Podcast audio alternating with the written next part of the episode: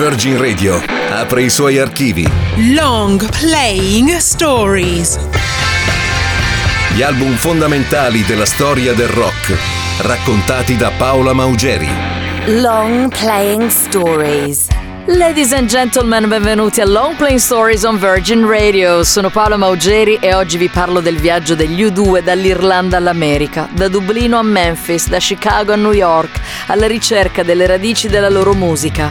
Un viaggio che li fa diventare la rock band più importante del mondo e viene raccontato in un album e in un film, Rattle and Hum.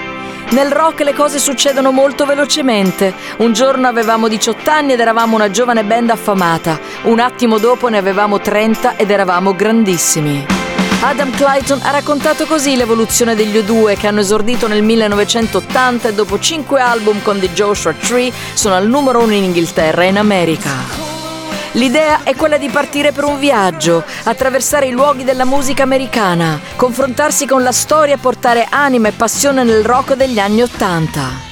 Durante il tour di The Joshua Tree, il regista Phil Janou propone di girare un documentario. Gli U2 lo finanziano da soli per proiettarlo nel circuito indipendente, ma il documentario diventa un blockbuster. I brani dal vivo e quelli registrati in America vengono pubblicati in Rattle and Hum, che vende 14 milioni di copie, e il viaggio degli U2 diventa il viaggio di tutti. I club di Harlem, la Sun Records a Memphis e poi la chitarra e la presenza maestosa di B.B. King, le cover dei Beatles e di Bob Dylan, i concerti a Denver, a Tempe in Arizona e al Madison Square Garden con il coro gospel di New York. Il rock ha una grande tradizione e noi volevamo farne parte, ha detto Bono, mentre le telecamere di Phil Janou riprendono tutto.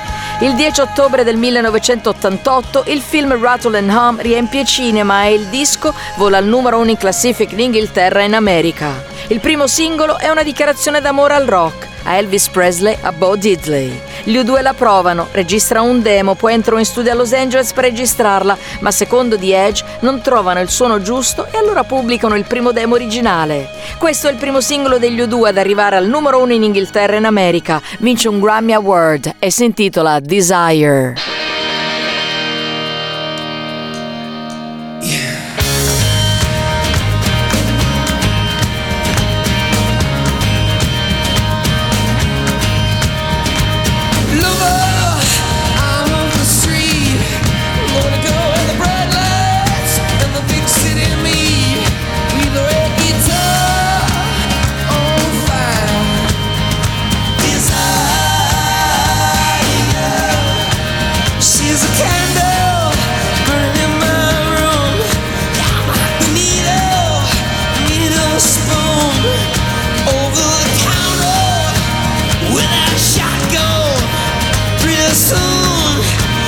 Everybody